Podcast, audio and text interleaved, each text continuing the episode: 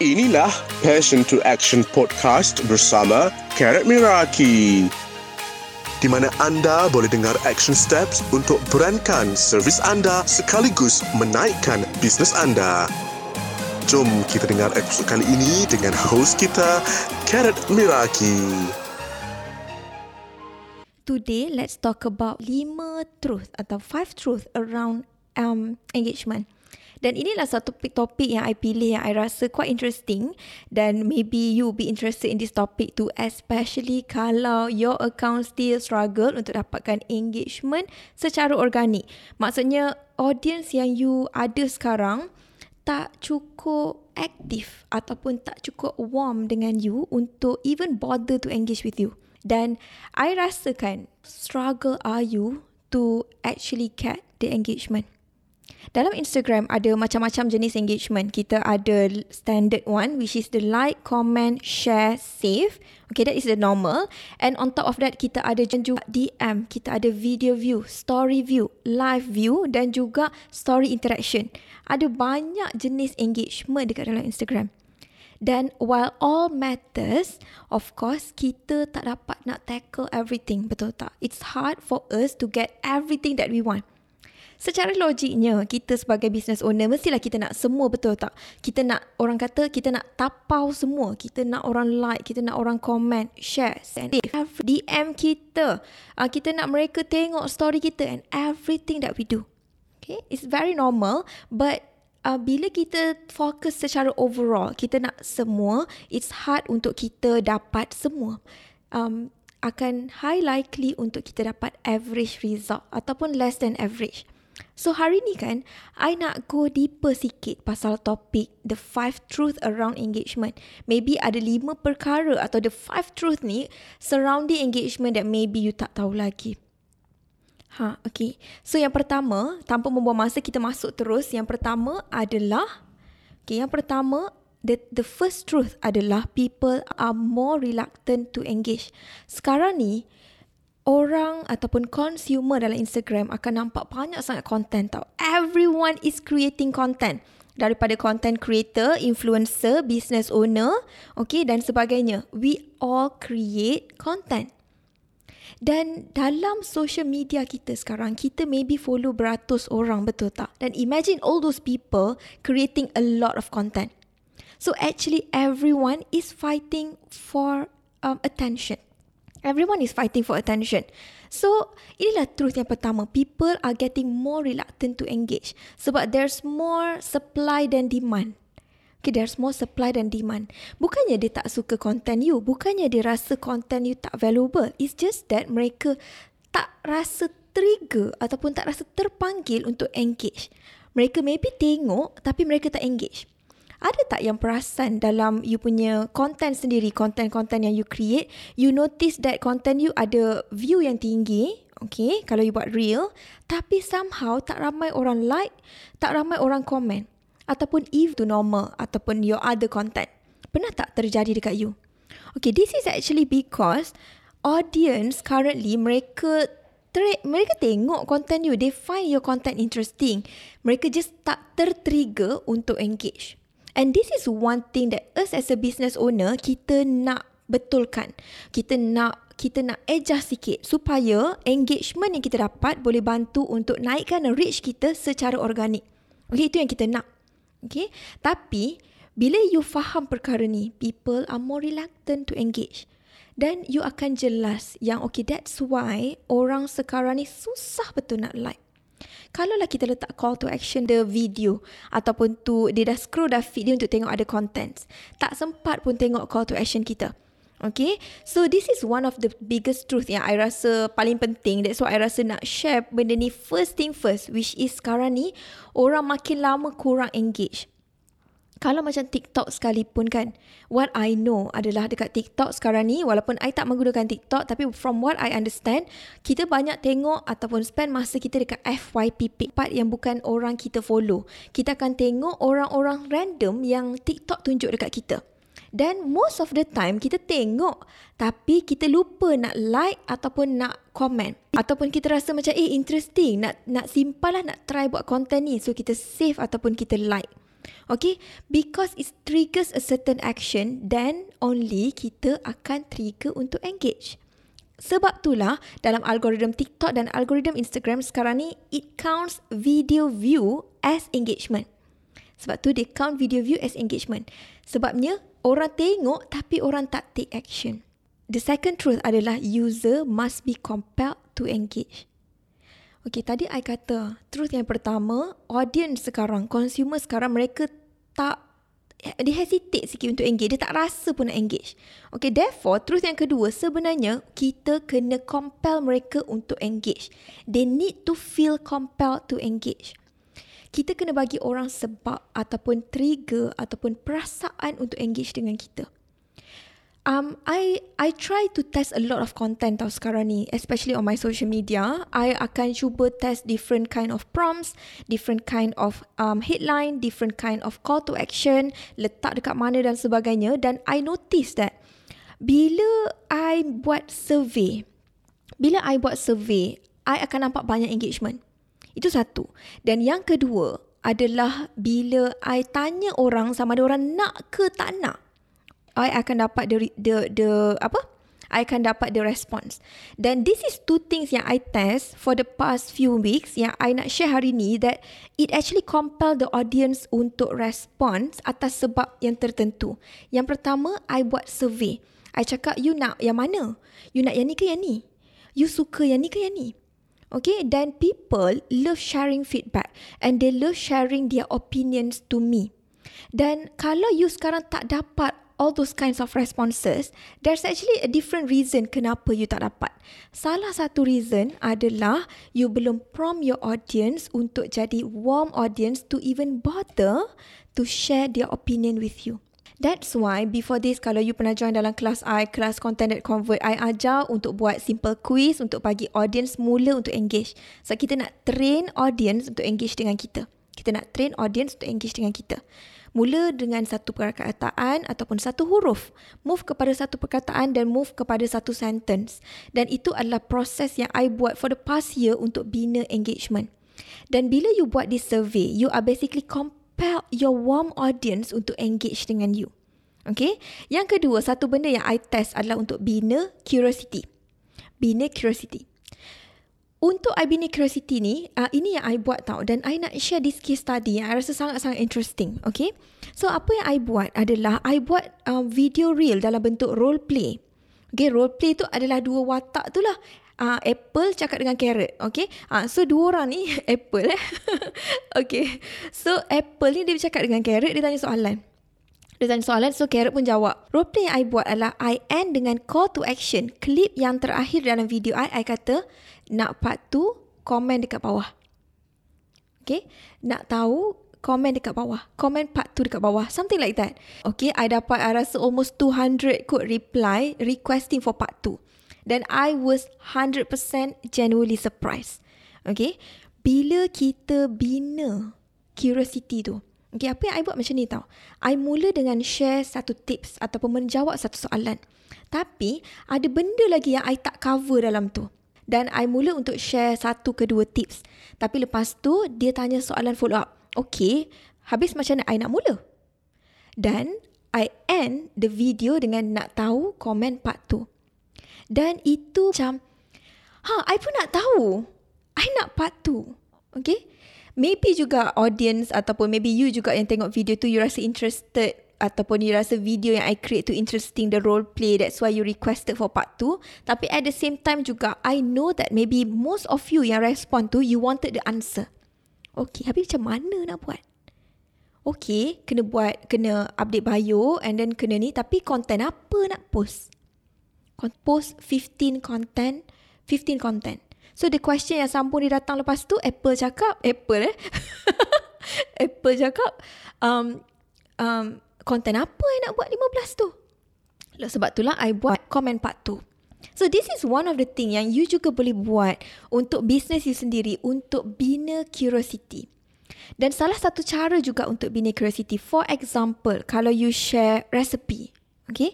Kalau you share recipe, maybe you tak highlightkan brand apa yang you guna. You tunjukkan ingredient tapi you tak highlightkan brand apa. For example, maybe uh, chocolate powder tu ke ataupun uh, anything. Give the audience ruang untuk bertanya soalan. Before this kan sebenarnya I tak tahu kalau ada yang boleh relate dengan I. Before this kan bila I share content I want to give as much as possible. Uh, I akan make sure every road tu covered. Ha, I jenis yang macam tu. I tak suka bagi orang macam um, uh, habis um, uh, menyusahkan orang. That's my thoughts. Okay, that is my thoughts. So I always try to make sure I bagi semua benda terus terang. Okay, mula-mula you buat ni, lepas tu you buat ni, lepas tu you buat ni. Itu I rasa um, silap dia tu adalah because of the brain of mind kot. Cara minda I berfikir adalah I need to go through the step by step and I get all the information I need before I make the decision. So itu cara brain I function somehow. Dan because of that, I tend to give everything to my audience. Kalau contohlah ml saiz dia berapa, tahan berapa lama, ingredient apa, boleh pakai untuk apa, harganya berapa, package-nya berapa. Ha. So I akan bagi tahu all the information. Ada tak yang boleh relate dengan I ataupun you rasa macam okay, you pun macam tu juga? Okay. Sebenarnya kan, okay, this is the second truth yang I cakap tadi. User must be compelled to engage. In order untuk kita nak bagi dia mula untuk engage, kita kena bagi dia curious satu. Dan kita juga boleh tinggalkan satu information tu kita tarik keluar. Untuk bagi ruang untuk audience kita untuk macam, eh, tu apa tu? Eh, menariknya. Macam satu uh, benda yang I selalu dapat juga every time I post reel ataupun dekat IG story bila I tunjuk behind the scene I, I akan dapat banyak DM berkenaan macam tripod tu brand apa? Beli kat mana? Boleh share link tak? Eh itu pakai brand apa? Boleh share link tak? So people want to ask this question. Tapi kalau kita awal-awal dah bagi all the information, kita tak bagi ruang untuk mereka bertanya. Kita tak bagi ruang untuk mereka bertanya. So this is one of the uh, truth lah yang I rasa macam I nak elaborate because I rasa macam it's very important for you to actually understand this and make it work for you. Then of course example yang I share maybe tak relevant dengan you but try, try, try, think. Untuk business you, macam mana nak buat orang rasa compel untuk comment. Compel untuk DM you tanya soalan. Kalau nampak dekat story tu dia compel untuk rasa macam eh beli kat mana? Eh menariknya boleh share tak? Untuk kita buat dia rasa interested dengan produk tu. Dan of course, I believe you can find something that you can recommend. Tapi at the same time, I tak nak you just sekadar recommend. I nak you tunjukkan you pakai compare audience kita untuk engage dengan kita. Dan if you are thinking this, okay, come on. If you are thinking this right now, tapi Carrot, I dah cuba tapi tak menjadi. Tapi Carrot, I dah pernah try share tapi tak dapat result pun. Kalau you pernah terfikir ataupun you ada this thought with you right now, listen up. Okay, I want you to listen up. Kalau you belum ada engage audience, it will be hard untuk recommend atau untuk bina curiosity. Tapi that's why you need to take action daily untuk promote, untuk share behind the scenes and everything and keep the conversation going. Ataupun untuk kita mulakan the conversation. Contohnya macam tadi ada orang cakap pasal headphone I. Ha, headphone I. Cantik kan headphone I? Dan I boleh share tau Macam I sangat suka headphone I sekarang Sebab before this I pakai headphone Skull Candy. Tapi headphone Skull Candy tu um, Dia berkuping Dia jadi habuk tau Dia rosak Less than one year. So I jadi frust Dan I end up macam malas Dan nak spend. Tapi bila I pakai headphone ni I rasa macam Suka Dan it's been one year Tak ada langsung masalah Dan I sangat suka. Ha. So Habis kat situ. So nanti kan I boleh letak poll ataupun I boleh letak poll. Uh, nak tak I share um, brand apa? Ataupun nak I share link tak? Pun boleh. Ataupun I let the conversation begin. I habis cerita kat situ, I biar tergantung. So orang macam, lah brand apa? Kita bagi orang peluang untuk tanya kita soalan. Okay, it can be same simple as that lah. So try untuk fikirkan in term of um, your area of business. Ada tak tools ataupun anything yang you personally guna that you can share to your audience untuk bina conversation ataupun untuk compel mereka untuk engage dan tanya soalan. Dan daripada situlah akan termulanya conversation tersebut. Ha, dan that's all social media is. Kita nak bina conversation upon conversation untuk bina know, like and trust dengan audience kita. Ha, okay. Ini semua tak pernah ajar dalam CTC ni. Dan I I hope that apa yang you dapat daripada sesi hari ni, you gunakan. Okay, sama ada ilmu berbayar ataupun ilmu yang percuma dalam live daripada podcast ni, uh, you still akan dapat result as long as you guna, as long as you apply and you perfect it. Awal-awal you try sekali, maybe tak jadi. You try dua kali, maybe macam tak sure lagi. Yang ketiga, betul ke tak betul ni tak pasti you buat dan buat dan buat dan you akan mula nampak rentak. Okay? Now, kita nak masuk ke seterusnya, truth yang ketiga. The third truth adalah interesting content just doesn't cut it anymore. Sekarang ni, just because content you kita buat cantik-cantik, okay, kita buat cantik-cantik, kita buat lighting cantik, kita masuk estetik, kita ada masuk bayang-bayang sikit, it doesn't mean it will go well. Okay, I know that bila kita nampak reel dekat Instagram yang nampak estetik, tuang air kopi, you know, and ada bayang-bayang sikit, ada shadow daun, you know, kita akan rasa macam, ooh, estetiknya. Okay, dan yes, kita akan suka content macam tu. Dan maybe you pun try untuk create that kind of content as, um, as well. But, just because it's interesting doesn't mean you will get the follow. Okay, I nak touch benda ni in term of uh, engagement juga. Tapi at the same time, I nak touch in term of follows juga untuk dapatkan follows, untuk dapatkan comments dan sebagainya. Okay, maybe you will get the like sebab the content is aesthetic ataupun nampak percantik. Nampak cantik. Uh, contoh you buat travel video macam wow ke kan? Uh, ataupun you pergi tempat makan dan sebagainya nampak wow dan cantik. It looks interesting. But not necessarily akan dapatkan you the result ataupun the ROI daripada content yang you create. So ROI it can be from engagement, like, comment, share, save ataupun video view ataupun uh, juga kepada DM dan juga kepada follow. Ha, kita nak semua benda lah of course kan. Tapi I want you to understand this tau. It's not just about interesting content. Dan it's not just about pretty content. Content yang cantik, content yang estetik. Tapi instead, it's about valuable content. It's about valuable content.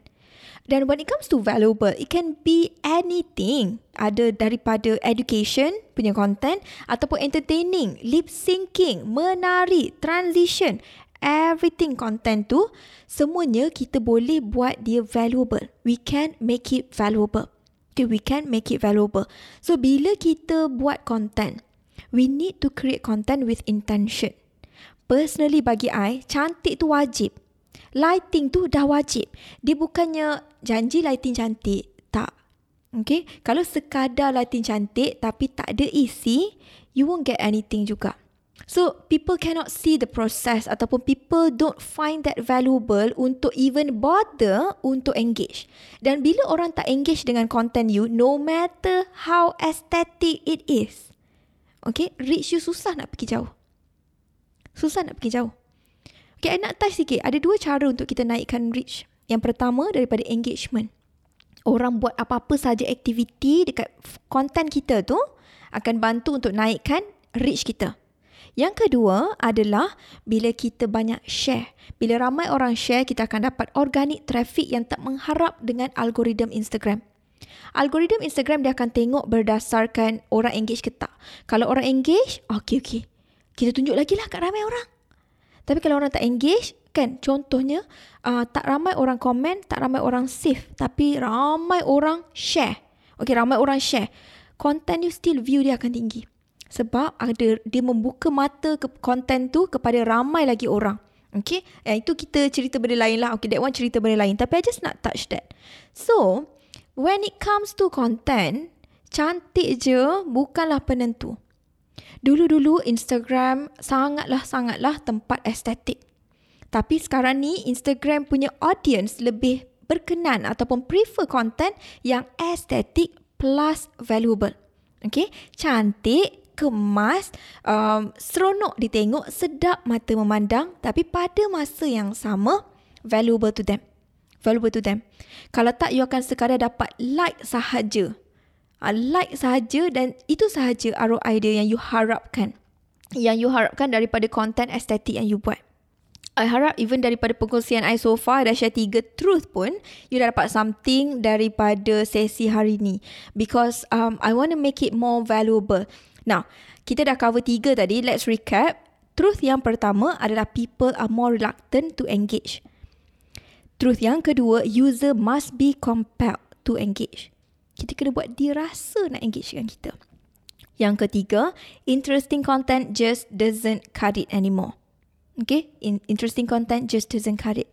And truth yang keempat adalah niche account get better engagement. Okay, apa itu niche account? Sekarang ni kan, I'm not talking about account yang macam niche yang share satu benda sahaja tidak. I nak fokus lebih kepada business owner yang buat business. Okay. Kalau you buat personal branding especially, okay, kalau you buat personal branding especially, niche account akan dapat lebih banyak engagement. I nak tanya you kan, kalau you follow IG orang di luar sana, okay, IG-IG yang you follow, yang you engage tu kan, usually adakah mereka influencer yang share semua benda ataupun influencer ataupun account yang share satu benda ataupun satu topik yang you suka. Contoh, adakah you follow Vivi Yusof? Let's say Vivi ataupun Nilofa untuk tengok the overall lifestyle. Yes. Okay. Dan kita enjoy, maybe kita jadi fans dia dan sebagainya. Tapi the one that uh, dan kita engage dengan account influencer ni because kita minat mereka ataupun kita fans mereka ataupun something lah. But at the same time also, kita juga follow account-account yang um, fokus kepada satu kategori. Contohnya, you pernah tak uh, uh, follow, let's say lah, macam Profesor Muhaya. Dia fokus dekat satu area. Okay, dia ada bercerita, sharing dan sebagainya. Khairul Amin fokus kepada resepi. So, you dah tahu dah um, content dia ni, IG dia ni, account dia ni untuk apa. Dan you follow knowing that. Betul tak? Dan somehow you still engage dengan account tu. Oh bestnya, sedapnya. You tag kawan you. Eh jom try tag husband. I nak masak ni malam ni. Okay. Dan kita follow account-account khas untuk parenting tips. Kita follow account khas untuk so many other things. Sebab we know exactly what we will get. So itulah niche content. Itulah niche content. So kalau you buat business, you buat baby food ke, you buat supplement ke, you buat workout ke, ataupun apa lagi, you buat skincare, makanan dan sebagainya, find a niche topic yang you boleh buat banyak content untuk drive engagement dan follower baru. This is very very important dan I know it's hard. Okay, I know it's hard. Tapi you kena maintainkan you punya niche for at least 90 days untuk you dapat result. Minimum 30. Minimum 30, um, just nice 90. Buat content yang banyak, yang fokus untuk audience yang you nak tarik. Bila you buat macam tu, akan mudah untuk audience you rasa macam know what to expect and know what to engage. Bila kita fokus untuk satu topik, resepi ke, kita fokus untuk tips ke, kita fokus untuk how to ke, ada satu uh, account tau yang I follow, um, I tak ingat nama dia apa, tapi I rasa nama dia macam telekit, apa tah? Tapi dia workout lah, dia workout tau. Dia ada Chinese guy yang macam sangat best, dia sangat chill dan dia suka share simple workout tau. Dan I suka sangat account dia sebab I know exactly bila I pergi account dia, I would expect that content. Tapi pada masa sama dia menjual juga. Dia menjual dia punya tools, dia ada equipment dia sendiri, dia ada kelas, dia ada apps. Okay. Sama juga ada seorang lagi guy yang I suka ni nama dia J Plus Sharon. Kalau ada yang pernah dengar. I love him dengan wife dia sebab they are so funny. Dan bila I stress ataupun I bad mood ke apa, I can go to this account untuk dapatkan some fun content. So I follow account for different reasons. Some for knowledge, some for ideas and some for anything else. Blogilatis. Yes, betul. I suka sangat Blogilatis punya content. Dia selalu survey audience dia dan I belajar macam mana dia survey audience dia. Dia buat skirt lah, dia buat legging lah, dia buat bag lah dan sebagainya. She's also an entrepreneur pada masa sama dia bina audience dengan a niche topic. Satu topik yang dia jadikan fokus untuk audience ada sebab untuk datang. That's it. Okay? Dan bila kita tahu audience um, account yang kita follow tu bagi kita content apa, kita akan tu kita akan lagi look forward sebab kita tahu kalau kita tengok, kita akan dapat parenting tips. Kalau kita tengok, kita akan dapat resepi baru. Kalau kita tengok, kita akan dapat places to travel kalau kita tengok kita dapat how to post OOTD. Ha ada kan uh, Nis is my name. Nis my name. Dia post OOTD dan dia selalu macam keluar pintu and that's why I follow her. So somehow niche tu it doesn't have to be something yang kita kena educate all the time. Okay, kalau you bukanlah orang yang minat untuk educate orang, it doesn't have to be about education. It doesn't have to be macam mana cara untuk you mix uh, tudung ni dengan baju ni. Tak, it doesn't have to be that. It can be fun. It can be something yang you boleh jadikan signature supaya orang tahu, oh that's why I go to you. That's why I consume your content. Dan bila you dah ada benda ni, akan more likely ataupun lebih mudah untuk audience you engage dengan you. Okay. Dan truth yang kelima, yang terakhir adalah the more you stick to your niche, the the easier for you to post and grow. I ulang lagi sekali. The more you stick to your niche, the easier for you to post and grow. Personally kan, macam I, niche yang I ambil adalah, um, before this, I mula dengan satu tau. I mula dengan personal brand. Lepas tu, I tambah personal brand and content marketing. Lepas tu, um, I share juga my passion which is personal growth. So, I ada tiga ni lah basically. So, orang akan datang atas tiga sebab ni sahaja. I tak share macam-macam benda. I tak share macam mana nak manage team. I tak share macam mana nak handle finance. I tak ajar macam mana nak bina uh, financial freedom. I tak ajar macam mana um, uh, macam mana nak OOTD dan sebagainya. So, Konten-konten yang I share semua revolve around this topic dan dia tak pergi jauh. Dia tak pergi jauh. Boleh je kalau I nak ajar Instagram ads. Boleh je kalau I nak ajar topik-topik yang pasal sama ada technical um, macam Facebook ads ataupun I nak ajar pasal money management ataupun nak share pasal my favourite thing, hobby dan sebagainya. Boleh je. I just don't sebab I want to keep it very clear untuk you sebagai audience I, untuk consumer, untuk you tahu. Kalau you follow I, you dapat apa. Kalau you consume content I, you dapat apa. Kalau you nak share content tu, you tahu nak nak nak share pasal apa. Ha macam tu. So that's why fokus yang I pilih inilah niche I. Dan lagilah I stick to my niche, lagi cepat account I grow. And that's what I want for you as well. I nak lagi ramai orang tahu kewujudan you. I nak ramai orang um, berminat dengan you dan berminat dengan produk you. Dan in order for you to get this, in order for you untuk buat lagi ramai orang tahu kewujudan you, suka dengan you, consume content you, you need to pick your niche. Okay, you need to pick your niche in order for you untuk mula munculkan diri dan grow dengan lebih cepat. Dan at the same time, bila you pilih niche you, akan lagi mudah untuk you share content yang sesuai dengan you. Let's see untuk um, financial kalau ada yang main investment, main gold kan. Okay, you promote untuk gold macam quantum metal for example. Same thing. Public goal, same thing. Cari area yang you boleh fokuskan untuk generate audience interest untuk tengok content you. Dan grow your influence in that area supaya lagi cepat untuk you grow. Dan at the same time, bila you pilih dan you stick to this for at least 90 days, Senang tau untuk you fikir konten apa lagi ya I nak buat. Okay, apa lagi I nak buat.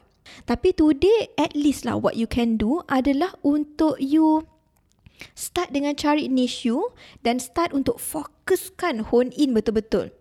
Ha. So itulah lima truth behind um, engagement. Ha, behind engagement. So I nak recap lagi sekali. Let's recap. Okay. Truth yang pertama adalah people are more reluctant to engage.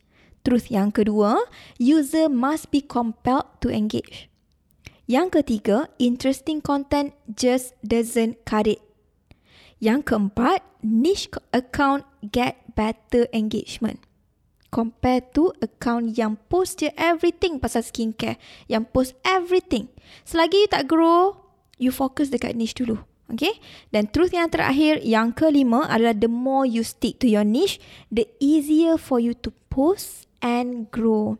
So I harap daripada lima idea yang I share hari ni ataupun lima truth ni akan membuka mata you untuk actually make the decision untuk change, untuk improve your content dan juga untuk improve your overall profile.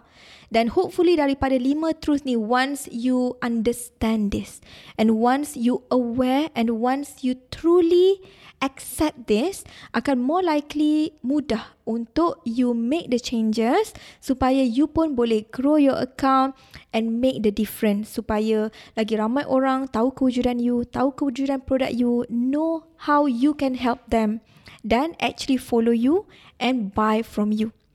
So itu sahaja sharing I daripada uh, sesi hari ini.